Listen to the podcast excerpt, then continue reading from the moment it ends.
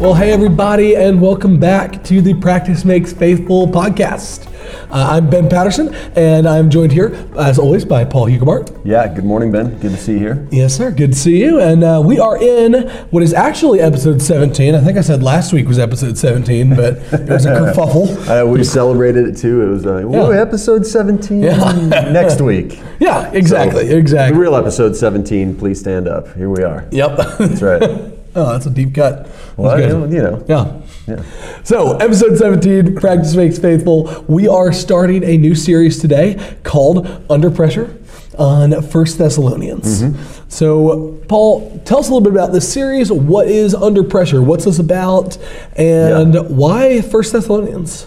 Yeah, so so in this letter, which which is actually, interestingly enough, probably the, the Apostle Paul's first letter. So he he planted, established this church along with another kind of ministry partners of his um, in his second during his second ministry journey mm-hmm. or missionary journey. Uh, they were subsequently run out of town, basically, mm-hmm. as uh, as there's controversy and tension over the message of Jesus, both uh, from those who would have been uh, Jewish folks meeting in the synagogues, and then from kind of the, the Greek town magistrates in the town of Thessalonica. So they're chased out of town.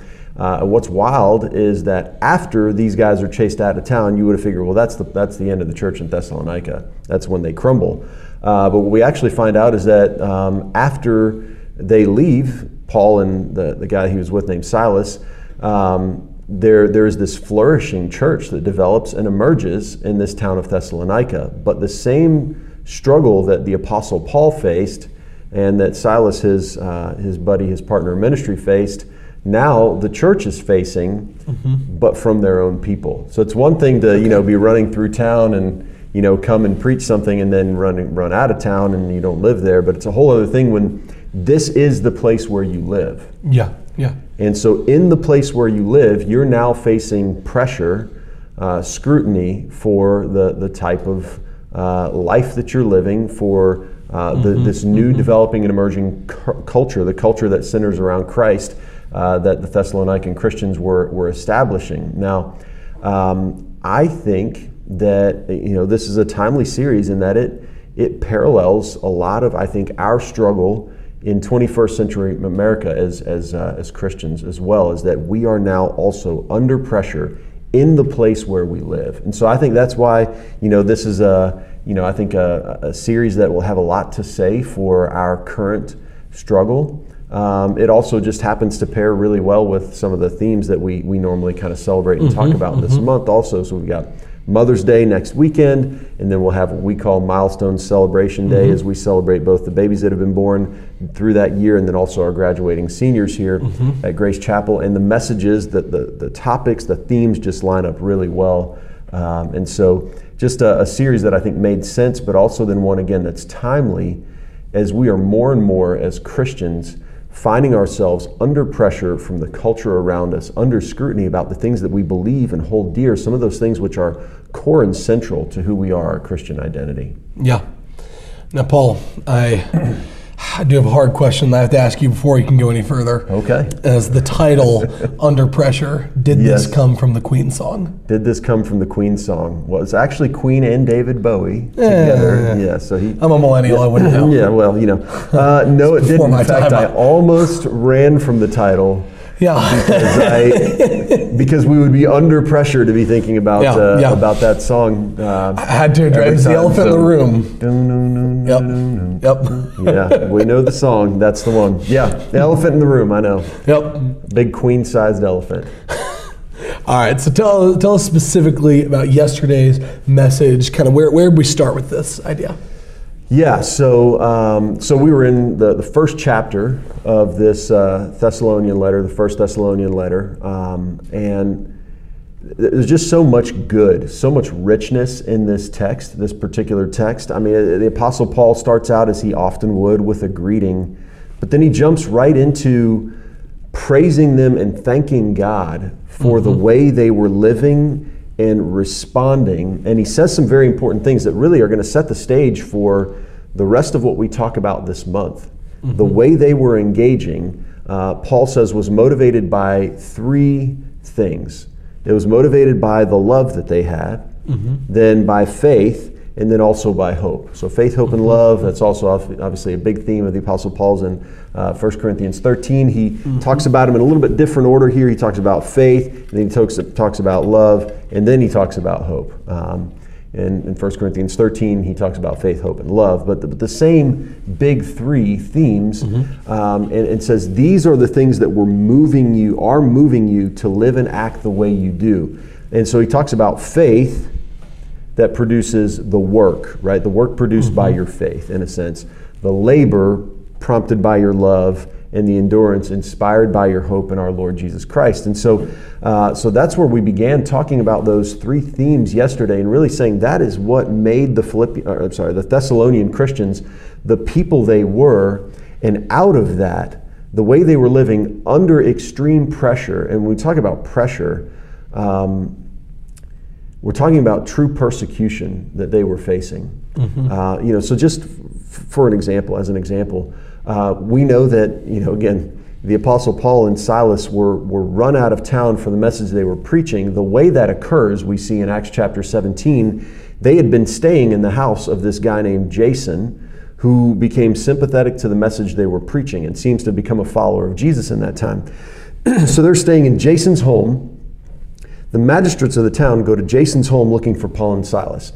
Don't find them there. So what do they do? They drag Jason out of his home, right? Or no, the Jews go looking for Paul and Silas. Paul and Silas. They don't find them there. So they drag Jason out of the home to face the magistrates of the town with the accusation that the message that Paul and Silas were preaching, and of course then Jason harboring Paul and Silas, was a message that was anti-Rome. Mm-hmm. Anti the kingship of the lordship of Caesar, in a sense.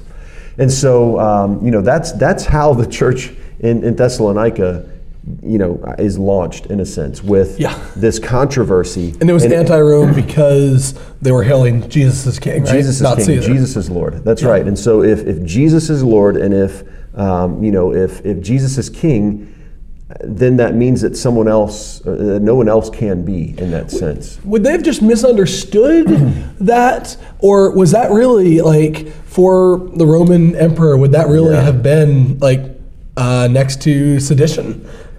Yeah, I mean, you know, the, the reality of the Roman emperors is they wanted no no uh, competition yeah. whatsoever. They wanted your full allegiance. And so what we're talking so even about just is saying that Jesus is king. They're not giving their tax dollars right. to Jesus. They're still yes. paying their taxes and all, but yes. the, even just saying that's right. that there's another king would yeah. be a grave offense. Yes, one hundred percent so. In, in okay. fact, you know, um, It, it was well known, especially the moment of baptism, was this moment, and it was a, a great little book uh, written by uh, a friend of mine named Matthew Bates, and we can put this in the show notes. Um, I think this one is called Salvation by Allegiance. Mm-hmm. Um, mm-hmm. It's a blue cover. I'll, again, I'll link it in the show notes. We'll have a couple other books we'll link in the show notes too. Uh, but, but Matthew talks about the fact that um, that at that moment of baptism, what was actually happening is you were pledging your allegiance to God, and it's it's it's a it's a lifestyle. It's gospel gospel allegiance. Yeah, gospel yeah. allegiance. Gospel allegiance. It's gospel allegiance. Um, so that's the one with the blue cover. Um, and so you're you're pledging your allegiance yeah. to Jesus from here on forward. And in pledging your allegiance to Jesus, that meant you were untying your allegiance or uncoupling your allegiance to the Roman Empire mm-hmm. in a sense. So Rome and its empire were were an imposed culture and a way of living. Now. They they allowed certainly uh, they allowed you to maintain the elements of your culture that w- that didn't encroach upon Rome's right to be number one. But if anything would have gone counter to that, that was out of bounds. Mm-hmm. And so when you got to the place where you're saying that Jesus is Lord, you you one hundred percent are saying my allegiance now belongs to a new king. Yeah. So, so yeah, I mean, it was super subversive. And so the Jews knew that. And, and I mean, in Acts seventeen, what it, what we see this is, is this, you know, so Acts seventeen five says, but the other, this was when Paul and Silas were there. Uh, the, the other Jews were jealous. Okay. So it was out of jealousy. So they rounded up some bad characters from the marketplace.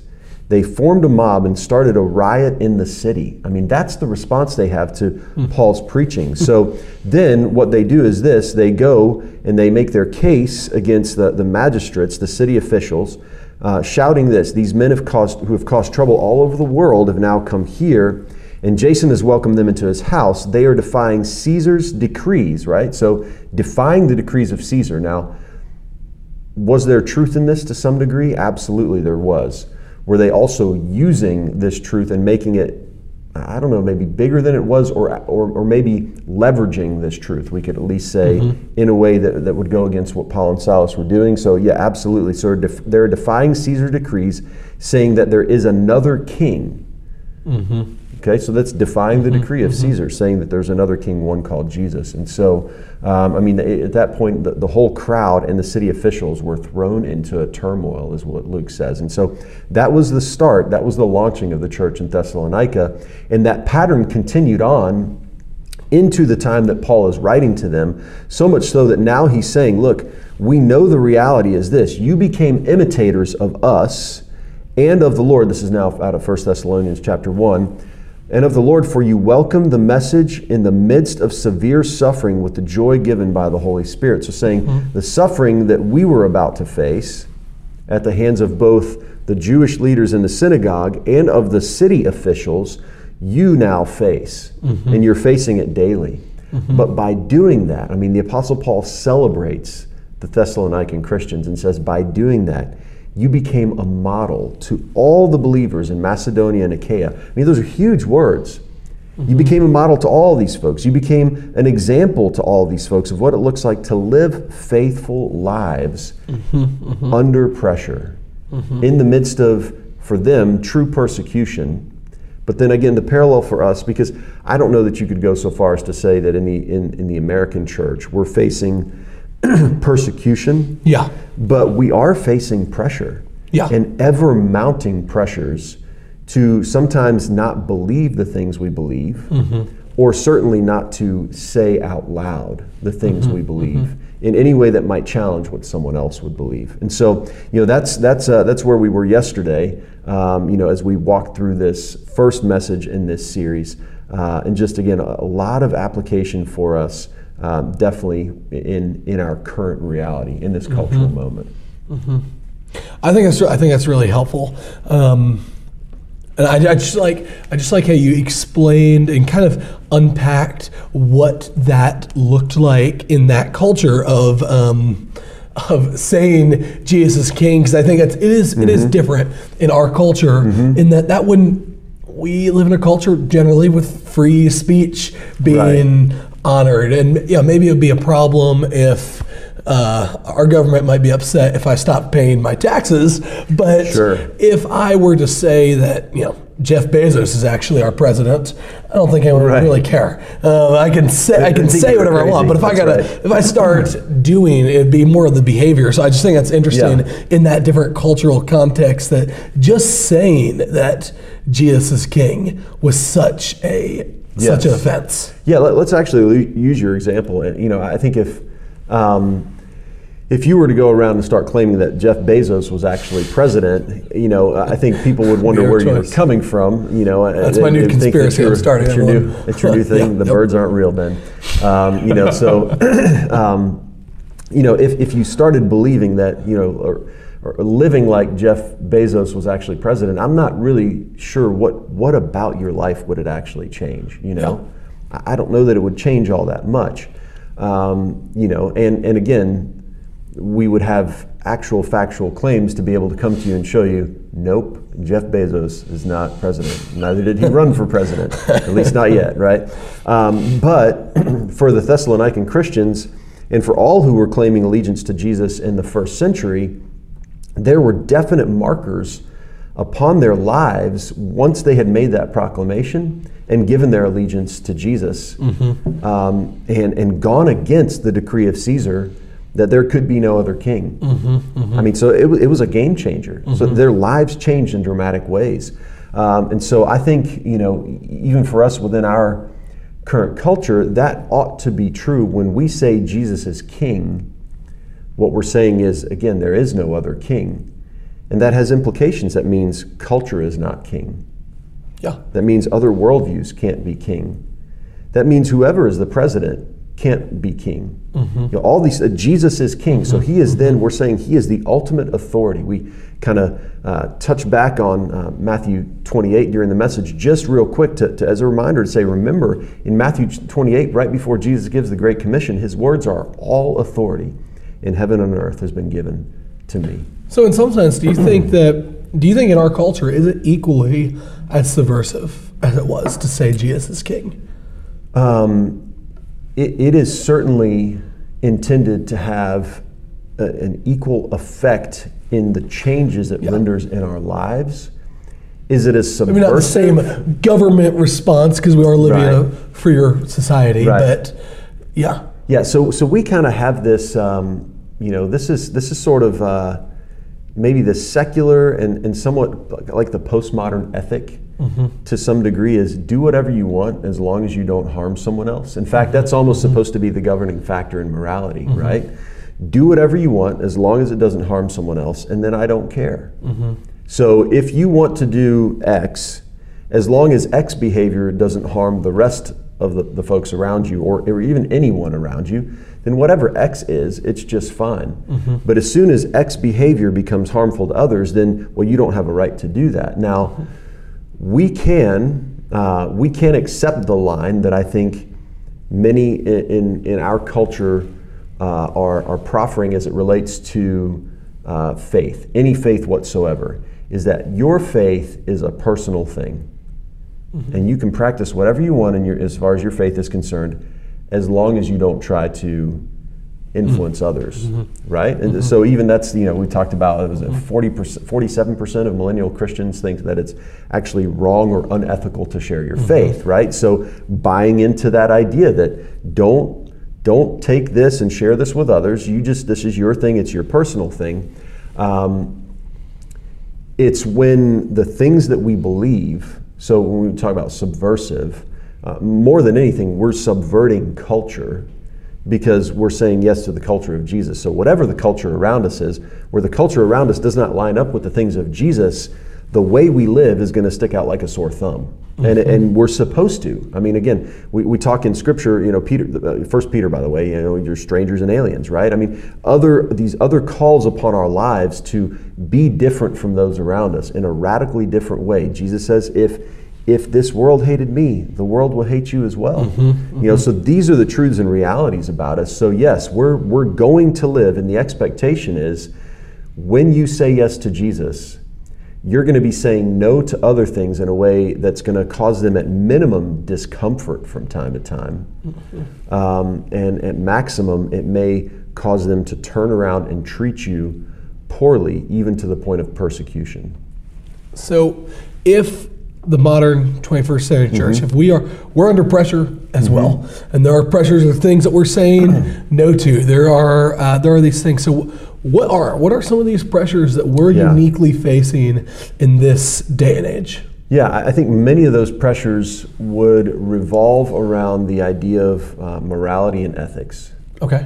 Um, you know, some may uh, some may find other expressions. Um, you know, there there may be a, a battle at some point in some way that rages in kind of the, the apologetics world, where we're trying to defend the faith that we believe in in reasonable ways. Uh, and and so you may say, well, there are attacks coming at us from uh, from naturalists, right? Mm-hmm. People who believe that there can only be a natural explanation for the things that we see. Uh, but most of those. Um, Most of those, I think we can find reasonable ways to fend those off, and and they can become more than intellectual battles and arguments. They can get to where those can be pretty emotional at times, but not the way that the ones over morality and ethics tend mm-hmm, to, mm-hmm. right? So, um, so the truth is, I, all throughout the pages of Scripture, whether we go to the Ten Commandments to begin with, or follow the laws throughout Leviticus that were given to the people of Israel and others that came at other times, or we go to the Sermon on the Mount and see the way that Jesus instructs us and calls us to live, or Paul's directions to the church, uh, the churches that he was addressing in the first century, talking about the, the way that we ought to live as people of God. All throughout Scripture are these guidelines and basically guideposts for the types, the type of lives that people who truly follow Jesus or follow God before, you know, Jesus came to earth, that the people of God, we can just say the way the people mm-hmm. of God will live mm-hmm. all throughout Scripture. And so uh, there are, uh, I think, moral implications. You know, if you think about the, the, the Ten Commandments, we could divide those into two groups, the way we are, are intended to engage uh, in our relationship with God mm-hmm. and the way we're intended to engage in our relationship with others. Mm-hmm. And some of those are about, you know, the fact that we shouldn't steal. I mean, you shouldn't steal no matter what. Mm-hmm. Uh, some of those involve, um, you know, Uh, sexual ethics, quite frankly, mm-hmm. you know, and, and certainly in the New Testament we see a lot of guidance about sexual ethics. That that happens to be probably one of the places where we as Christ followers are most under pressure right now. Yeah, um, is in the sexual ethics that that we put forward. Mm-hmm. You know, for mm-hmm. example, saying that, you know, hey, we could just sum up God's sexual ethic this way to say that that sexual expression is intended to exist within the bounds and only within the bounds of marriage between a man and a woman. Mm-hmm. That that's the only place that God intends for sexual expression to exist. Mm-hmm. However, you know, there are lots of places where the culture around us is saying, you know, that's old and archaic, right? I mean, that's just old and archaic stuff. What is it if two people decide to live together before marriage and decide to Uh, be sexually engaged before marriage? Mm-hmm. Yeah, why, why in the world? Why in the world would, would any God, even if there is a God, have a right to speak into that? Mm-hmm. And so there was a time where the church was saying, uh, "No, that's that's not okay," and the world was pushing back on that. And now, even that message, we, we don't talk about that much, honestly, within the church. That no, sex is intended, sexual expression is intended to to to, to be expressed again only within a marriage between a man and a woman after they're married, mm-hmm. not before mm-hmm. they're married. Um, you know, I mean, uh, the idea of uh, divorce is a tough one in, in our society. You mean to tell me that two people shouldn't get divorced if they get to the point where they just don't like each other anymore? They're they're supposed to work real hard at it and, and work it out. You mean it's not okay for me to divorce my wife if I find another woman that I that I just happen to like more, and I mm-hmm. think I could rather be with her, and maybe I feel like she's my soulmate. And it's, you know, again, so it's very feelings driven yeah. yeah. in that. Um, you mean that uh, sexuality is only intended to be expressed in a heterosexual fashion? Mm-hmm. You know, all these things are are places where we, based upon the Word of God, are taking a stance as followers of Jesus. And in this culture, we're going to get pushback, mm-hmm. you know, and, and there are all sorts of cultural euphemisms that are now uh, being advanced to talk about, uh, maybe to push back and even make us as Christ followers look like we're taking the immoral stance. Yeah. yeah. For example, if you, if, you know, if you are um, pro, uh, you know, let's say if you embrace pro-gay theology, whether you be in the church or you're outside of the church, and it's not even a theological question whatsoever, it's just a question of, yeah, we, we should all celebrate this. This is just, this is two people who love each other. The expression that's come out of that is love is love, mm-hmm. right? So love is love. The two people love each other. How can you possibly say no to two people who love each other being together? Mm-hmm. Um, And the reality is we could think of plenty of other places where two people who love each other shouldn't be together. I mean, you know, if, imagine if I came home and, you know, and told my wife this evening, hey, I've fallen in love with somebody else, and so that means I need to go be with this person that I now love. My wife would look at me and say, no, that's not right. And yeah. everybody here yeah. at the church would look at me and say, wait a minute, what just happened to our preacher? Yeah. yeah. He left his, well, well, but I loved, I loved this other woman. So I decided I loved her. So I, mm-hmm. I needed to leave my mm-hmm. wife. And that's, so love is love, right? Mm-hmm. But we know that that doesn't work, right? So there are plenty of other places. It's not just picking on one group of people. It's saying, yeah. no, look, this is a reality. We know that love is love. It's just, it doesn't fit. It doesn't work. But but yet that is certainly what the culture around us will use. Or, you know, kind of the, the argument right now that centers around women's rights. And anytime someone in culture uses the phrase women's rights, you know automatically what they're talking about, you know, and sometimes they'll even add in the next word, the women's reproductive rights, mm-hmm. which means that, you know, that at any point in time, if, you know, if I wind up pregnant, I should have the right to terminate that pregnancy and not worry about it whatsoever. You know, so you think about like, uh, you know, uh, was it ten years ago, the Shout Your Abortion campaign, which was actually, you know, began by, uh, by a lady who was saying, my abortion made me happy. Mm-hmm. You know, it gave me freedom. Mm-hmm. You know, and so we we've we've come to a place where if we in the church were to push back on that and say, wait a minute, that's a life that you took just because you wanted to feel happy. You know, I mean, the reality with God is, you know, he, he allows us to make our own choices, but now we're at the place where we want to go beyond that and not just choose our choices, we want to choose our consequences as well. Yeah. And the lack of them in places. And so, you know, for, for us as a church to stand up and say, and, and we ought to be, again, and we've, we've had this discussion numerous times, we ought to be holistic in our view of what it means to be pro-life.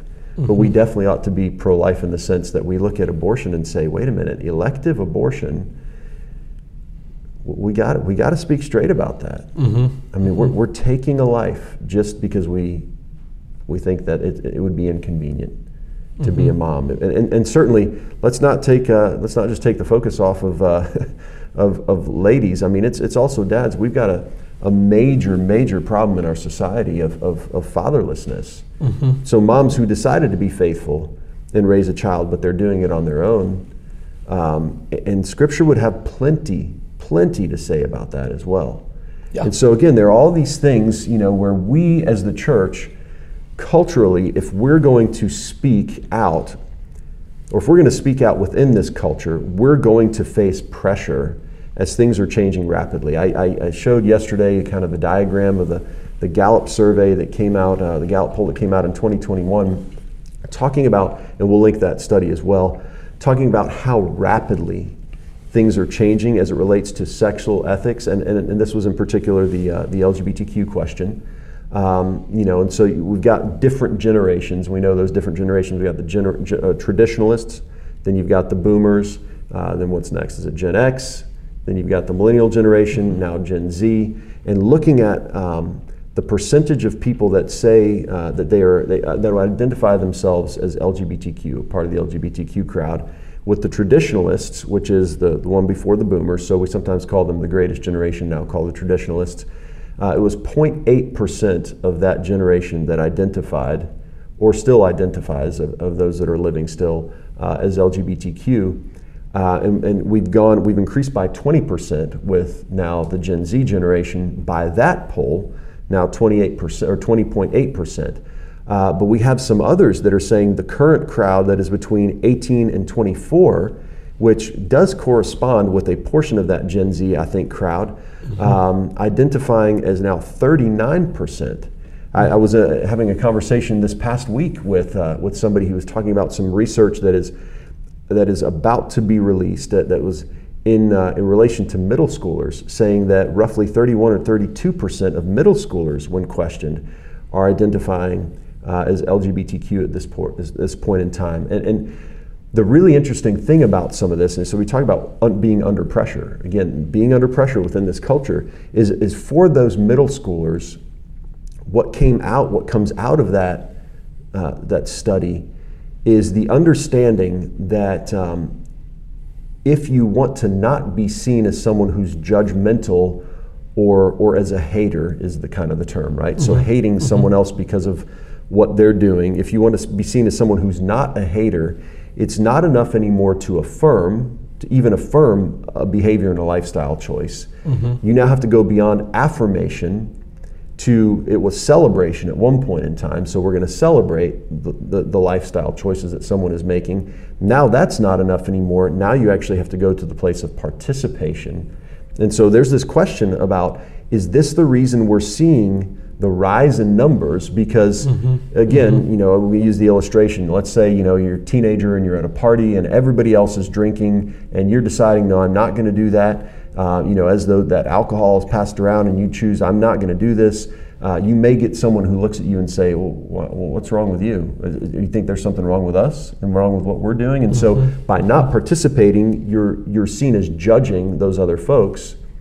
And it's one thing when you know, you're abstaining from alcohol, but now we're talking about uh, sexual behavior that has for years been considered kind of out of the norm, right? But if you don't participate in this, now you're seen as someone who is judging others who do and who, mm-hmm. who live that mm-hmm. lifestyle. So we've gone from once affirmation was the standard for to not, not being seen as someone who hated other people. Now it's you know, what became celebration, and then now it's actually participation.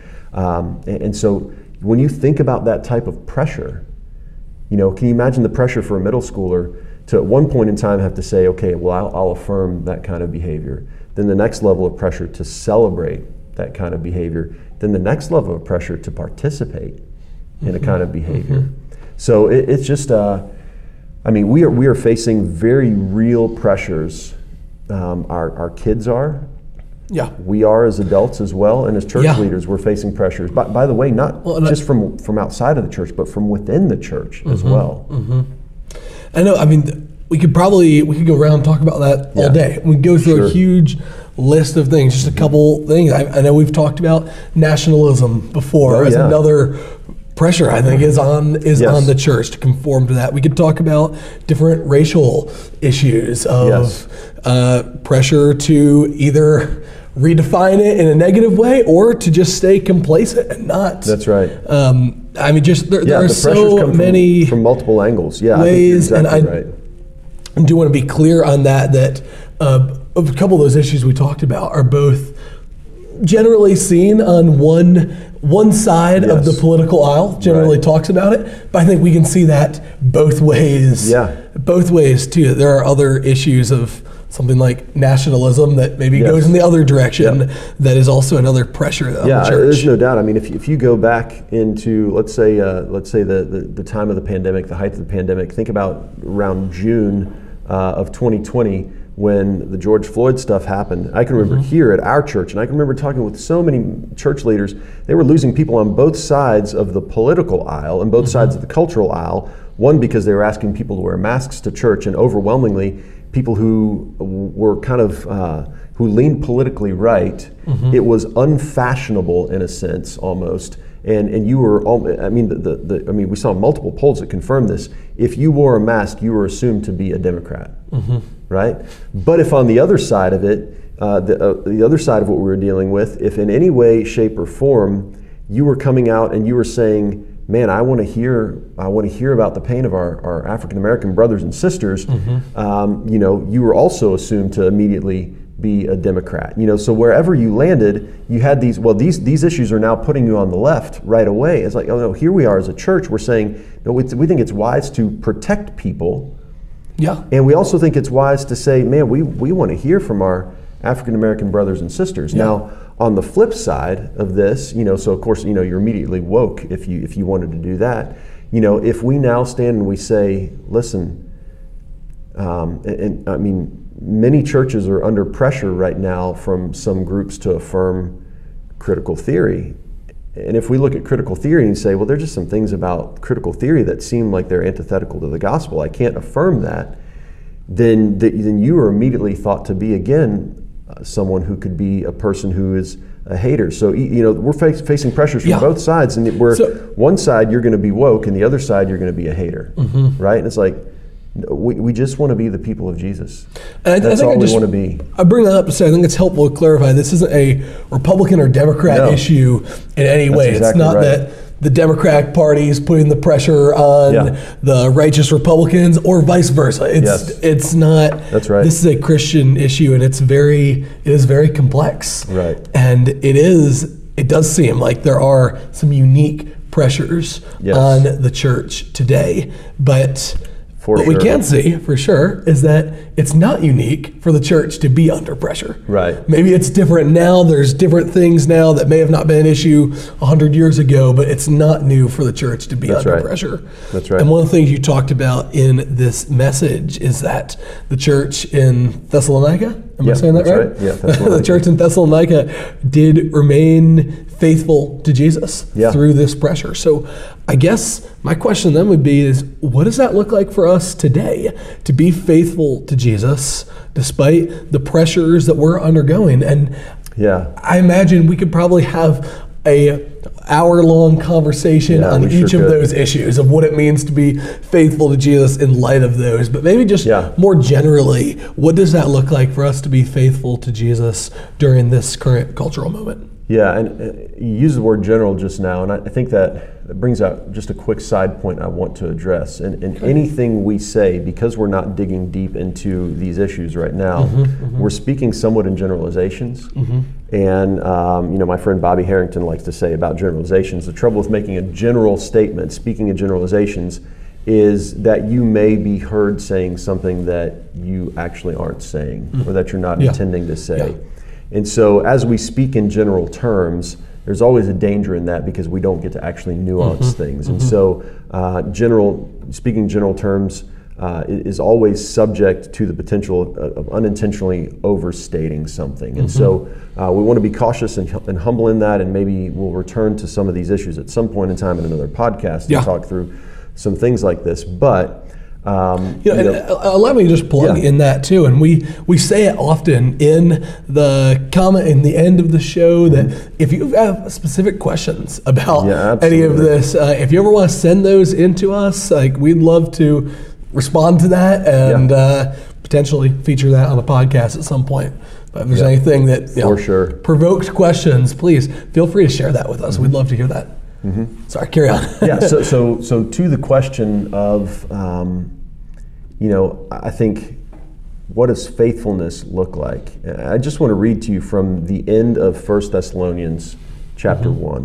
Um, this is what the Apostle Paul says the Thessalonian Christians were being commended for. Mm-hmm. And again, remember, they were standing out as a model for so many other churches. As Paul was saying, the believers everywhere are hearing about yeah. the way you're living under pressure, and it's inspiring them mm-hmm, mm-hmm. to live under pressure as well. So so we need to be willing to say yes to living for God under pressure, because it will be something that inspires others. Mm-hmm. You know, we often we often bemoan the direction that we feel like culture and churches are heading, and yeah, fine, go ahead and bemoan that, but unless you're willing to stand up yourself and be faithful to God under pressure, don't expect things to change. Mm-hmm. It's when a few stand up that more start to come on board and say, okay, because of your example, we can stand up too. Mm-hmm.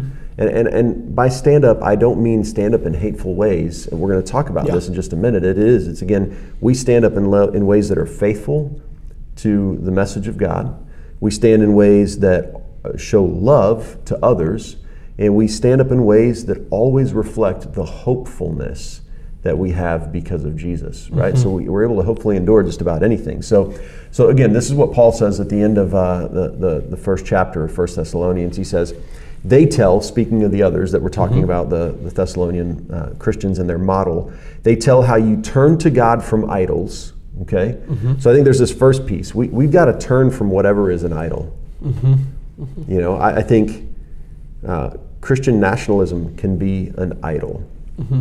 Christian progressivism can become an idol. Mm-hmm. It's anything that stands in the way of God actually being God. Yeah. Right? Yeah. My desire to want to embrace my own feelings about everything instead of be faithful to God. You know, again, postmodern ethic allows us to determine that feelings are king, right?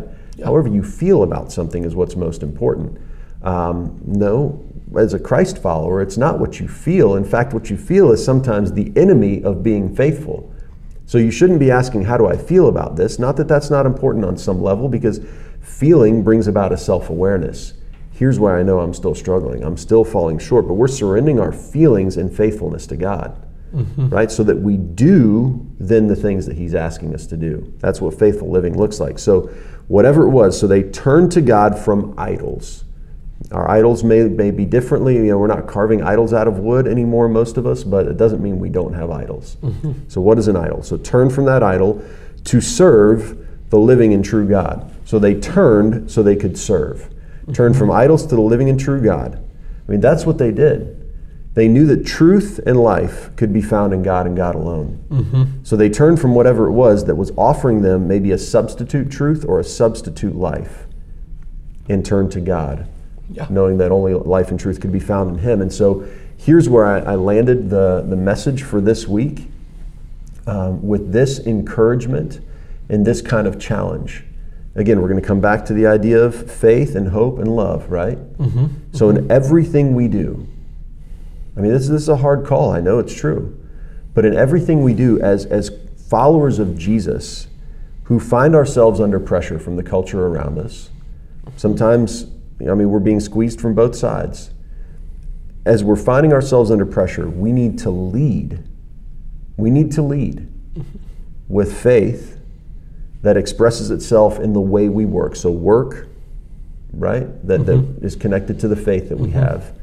Um, you know, we need to lead in a way then that um, that is prompted by love that we have for others, and that then shows, the, the, reflects the hope that we have, that then is lived out in the, the way that we endure whatever it is that we're up against.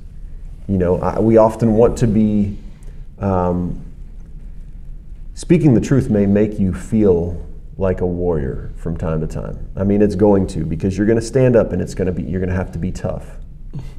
Um, speaking the truth in love is gonna make you feel like someone who, yes, as a warrior possesses strength, but also, I mean, think about, we talk about Jesus being meek. We never think about Jesus being weak, but we do think about him being meek in the way that he approached things.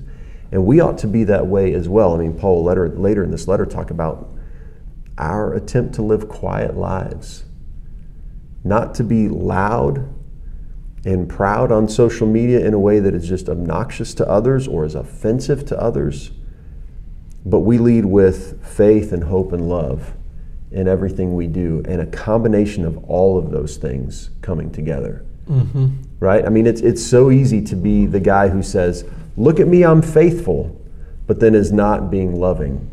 It's easy on the other side to say, look at me, I'm loving, but then to completely sacrifice faithfulness in the way you're loving. Mm-hmm. And then it's, you know, you know, if you don't combine those two, it really is, it's almost impossible to be the one that then endures because of hope. You know, so that's the type of person that Paul is calling all of us to be in the midst of the pressure that, that we're currently facing now. That's really good. So what what might that look like for us this week? When we think of how we can take it, how we can practice yeah. this, um, how we can practice something out of this to be faithful to Jesus. Of uh, what what could that look like this week for us to live a life that is defined by faith, hope, love? Yeah, I think um, one of my favorite passages that brings us all together is from John one fourteen. So. Mm-hmm. Talking about Jesus, John says, the Word became flesh and made his dwelling among us, and we have seen his glory, the glory of the one and only Son who came from the Father, full of grace and truth.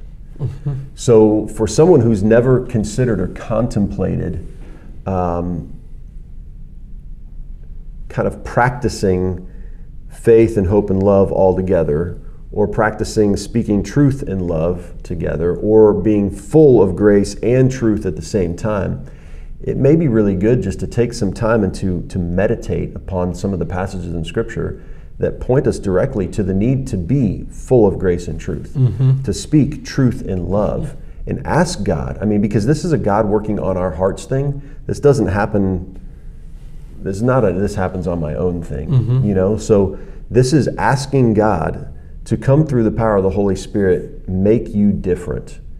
Because I would bet, based upon wiring and personality, most of us are going to lean one way or another. We're either going to lean more toward grace and love, which means if we're if we only have grace and love, then we're going to make compromises for the sake of people mm-hmm. everywhere we go. If we only lead towards truth, then we're going to beat people over the head with that truth everywhere we go. Yeah. But yeah. if we have grace and truth coming together, so, I mean, as you're tempted, maybe as you go through this week, I, we're, we're gonna, you know, the cultural pressures are everywhere. Mm-hmm. The cultural pressures come from, sometimes from other Christians, right? Uh, the cultural pressures will at times come from uh, family members. Mm-hmm. The cultural pressures will come from someone you don't know who says something. The cultural pressures will come as you see a post on Facebook uh, that you want to respond to. Whatever your response is, make sure that somehow as you go through, let's say you're typing a response out on Facebook, and maybe maybe the, the right thing to do to embrace truth and love together uh, or grace and truth together is not to respond to that Facebook post at all, and find a way to have a comment, or you know, have a, have a conversation with somebody instead of just making a comment uh, mm-hmm. about somebody. Um, but, but whatever the case is, scrutinize yourself and ask the question, is this response full of both grace and truth? Yeah. And I'll, I'll be honest about That's myself. Good. I tend to I tend to lead toward the responses that embrace truth more than grace. Mm-hmm. I mean, that's that is the way I'm wired. Mm-hmm. Um, I'm probably the opposite. Yeah. In the way I'm wired of leaning more toward the side of grace than truth at yeah. times, and it's that's a good that's a good reminder. You know, and, and it brings up an, another it brings up another thing in, in being aware of of others as, as well. You know, so if I know I lean toward grace, and you know you lean toward truth, and I am weighing other a way response. Around. Yeah, yeah, yeah, right. Other way around. If I know I lean toward truth and you lean toward grace, um, the other, you know, and, and, and if I know that's the case, and I am weighing a response to someone, mm-hmm. why not seek out a brother or sister who you know tends to think about something in a certain way, who tends mm-hmm. to come from the grace mm-hmm. angle, or seek mm-hmm. out a brother or sister who tends to come from the truth angle, mm-hmm. depending upon where you find. What we probably do there as well is normally, if I'm thinking about a response and I am more truth-centered, kind of naturally, who do I go to ask advice from? Somebody else who is more truth-centered as well. Yeah. Because I know you're likely to confirm yeah. my feelings, my response, my tact, or lack mm-hmm. of it, right? Mm-hmm. So find somebody who is wired differently from you but holds the same values you mm, do. That's good. And in that, I think that's we'll good. learn to balance each other. And, and, and in the end, this is a body of Christ thing. Mm-hmm. It's not just mm-hmm. an individual Christian thing. It's also a body of Christ thing. Mm-hmm. Mm. I love that. Man, that's a great that's a great call for this week, is to be full of grace and truth, to use that filter as we're making our making decisions and going right. through our days. Well, we thank y'all for joining us. Uh, next week, we'll continue with this conversation. That's right. And we'll be in part two. Uh, do you know what part of Thessalonians we'll be yeah, in? Yeah, so we're just going week? chapter by chapter for, okay. for the whole series. So awesome. We'll be in chapter two the next week, three the next week, and so so you can uh, you can read ahead and know where we'll be. Uh, as we go week by week. Yeah, very cool. Yeah, so maybe spend some time, read over uh, Thessalonians chapter two, and uh, be ready for next week, and we'll see y'all again then. Yeah, God bless you as you live under pressure.